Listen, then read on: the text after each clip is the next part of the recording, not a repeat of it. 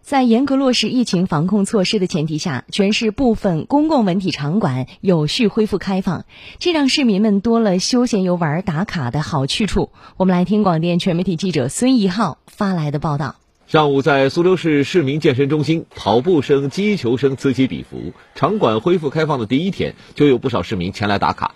市民江先生就带着家人来到羽毛球场一展球技。十点多一点了，十点一刻啊，呃，还是挺好的吧，能带小朋友出来锻炼锻炼。目前，苏州市市民健身中心、苏州市体育中心场馆已经恢复开放。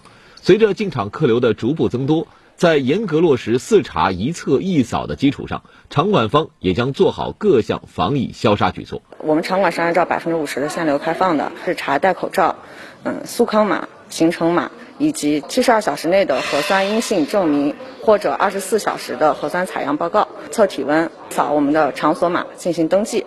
从早上开业之前，然后大概在九点左右，我们第一波高峰期结束后，嗯，十一点，然后以及下午的五点和晚上营业结束的时候，我们都会对整个场馆。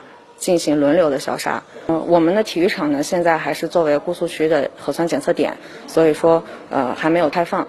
中午，在园区的苏州文化艺术中心，工作人员正在对影厅内部进行消杀，并仔细擦拭每个座位旁的扶手，为正式恢复开放做好最后的准备工作。对于一些影厅啊，呃，我们会用一个消毒液去进行一个喷洒，每天大概在四次左右的频率。卫生间这些呃比较容易产生一个病毒或者细菌的地方，然后我们的浓度会加大。我们这是两个入口，啊，其他入口我们是封闭的。然后主次入口的话，我们呃每个岗。会设置两个人，然后对一些呃游客啊以及一些工作人员啊进行一个查验。影厅我们反正是呃现在也是限流嘛，百分之五十的人然后入座。根据通知，园区公共文化中心各场馆、体育健身场馆也将于今天起按照最大承载量百分之五十限流有序恢复开放。